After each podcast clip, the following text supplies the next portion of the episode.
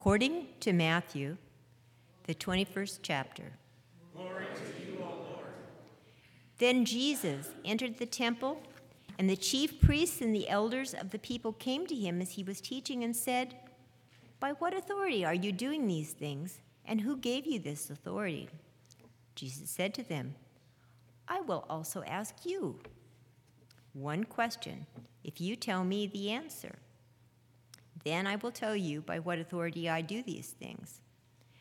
Did the baptism of John come from heaven, or was it of human origin? And they argued with one another. If we say from heaven, will he say to us, Why then did you not believe him? But if we say of human origin, we're afraid of the crowd, for all regard John as a prophet. So they answered Jesus, We do not know. And he said to them, Neither will I tell you by what authority I am doing these things. What do you think? A man had two sons. He went to the first and said, Son, go and work in the vineyard today. He answered, I will not. But later he changed his mind and went. So the father went to the second and said to him, And he answered, I go, sir. But he did not go. Which of the two did the will of his father?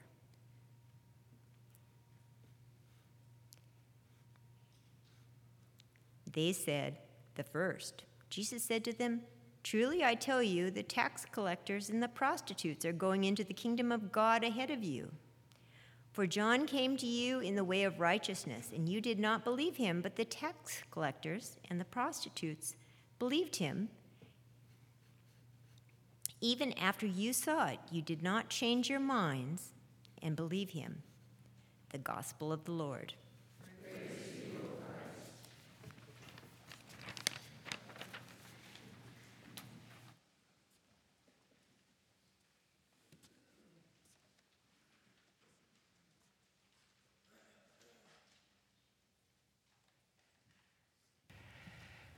Grace and peace to you from God our Father and the Lord Jesus Christ.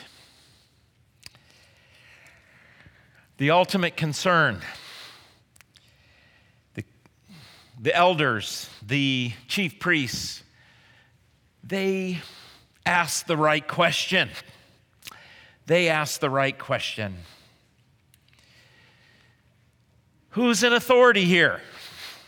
Where do you get your authority, Jesus? It's really perhaps one of the most important questions one could ask. As we live in the morass, the chaos of so many truth claims and people claiming authority.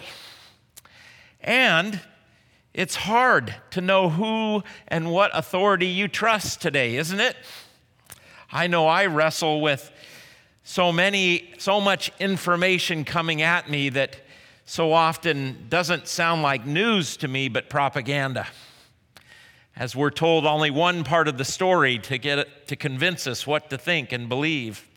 We have to navigate this, and it's hard, but even more vexing for us is the voices that say what life is about and who we are and and, and what we should be doing with our lives.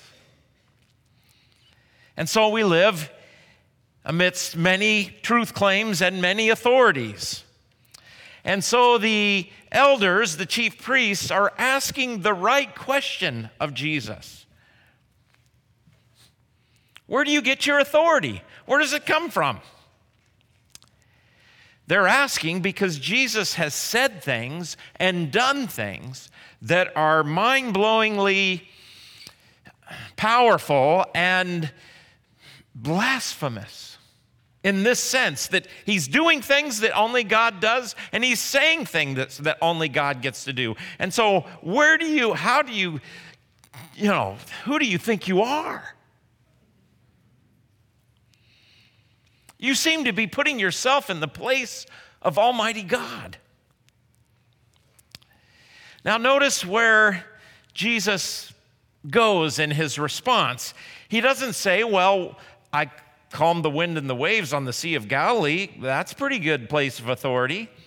Uh, he doesn't say, I fed thousands of people with just a few loaves and fish. He doesn't say, you know, I gave this person sight who'd been blind from birth. He doesn't say, you know, I turned water into wine at the wedding in Cana. He doesn't go into any of those miracles or even his authoritative teaching. He goes to John the Baptist.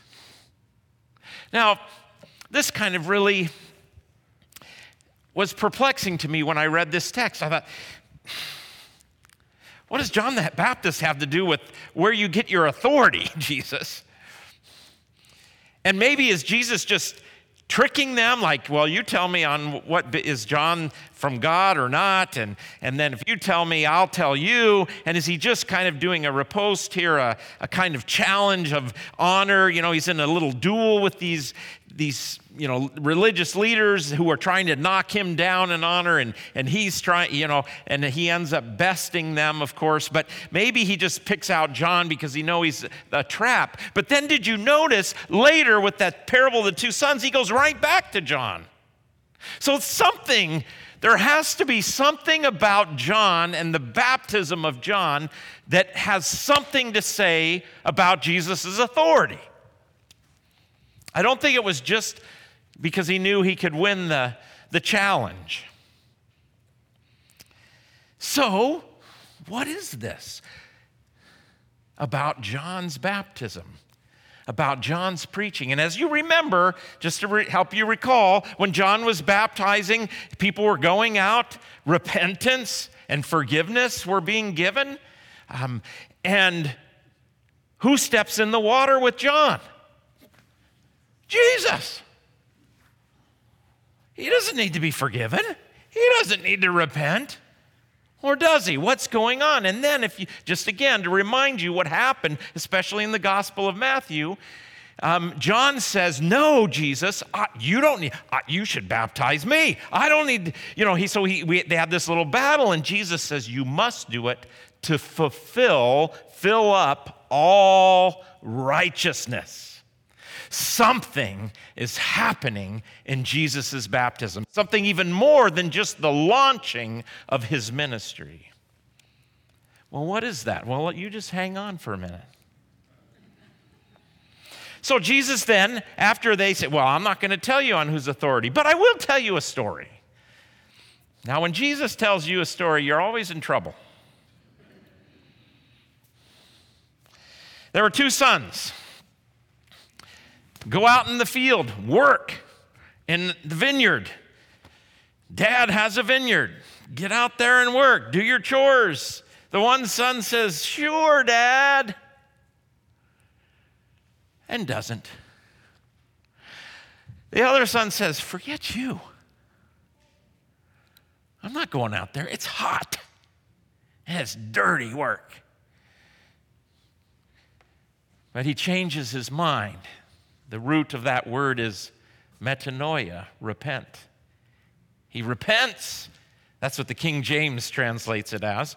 Uh, going back to that, I think King James got it on that one. That repents, be and be repented, and he changed his mind and he went.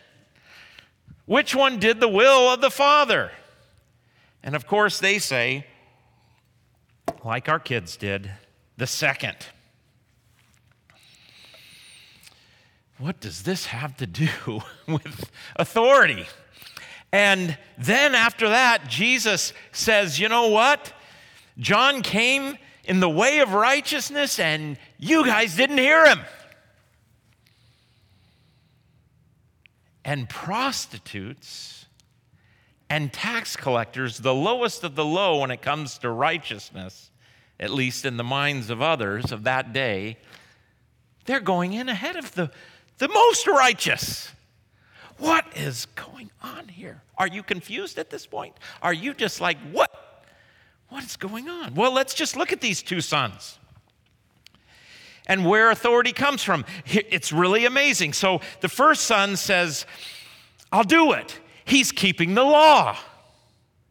He's a law abiding son. He's honoring his father and mother. His father says to do something, you do it. And he said, Yes, I'll do it. But then he doesn't.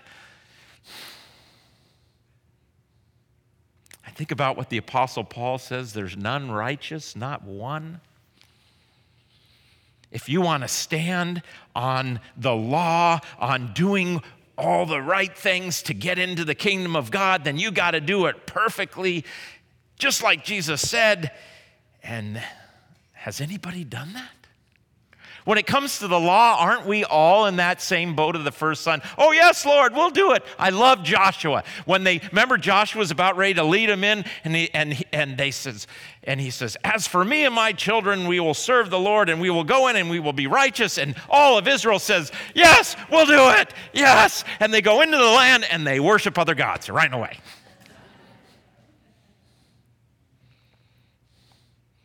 You see, when it comes to the law, we're all the first son, if we're honest. And then Jesus says a different way, a different source of authority. Not the law, but he tells one who didn't do it, didn't even try, didn't just shun the responsibilities of the law, but then something happens to that son. And it's so important to get into this word. It is in the passive indicative as far as the verb tense. And if you didn't major in English, that's fine. I'll tell you what it means. I don't know. If I didn't know other things, I, but anyway, indicative means it's done, and passive means it's done to you. So really, it isn't they repented, they changed their mind, like they thought to themselves, hmm, you know what, I really should go. No, what it means is that something happened to them that transformed them and repented them. That's what happened to the son. Something happened. They were changed, and then they entered into the work of the vineyard. And what is that work? You could say, well, now he's working. Actually, it says right there in the text it says, what is the work? They believed. They repented and believed. That's the gospel. That's you and I. That's what Jesus came to do, to fulfill all righteousness. You see, Jesus points to John the Baptist because when he was baptized, he who knew no sin took on sin. He was fully identifying with us, and he came among us, and he took our sin. And then he would live that life to move to the cross, to ultimately bear our sin, to die for our sin, and be raised to make us right, to fulfill all righteousness. You see, that's where ultimate authority comes from, what Jesus did for us amidst the morass of chaos and authority claims in our lives, there are very important authorities, many we need to trust, but all of them we need to question to some degree and wonder about, especially today. But nonetheless, Jesus stands in our midst and carries, he can carry the weight of our sin. He was raised from the dead, and he is the ultimate authority in our lives. And what does he say? What does he say to you and to me?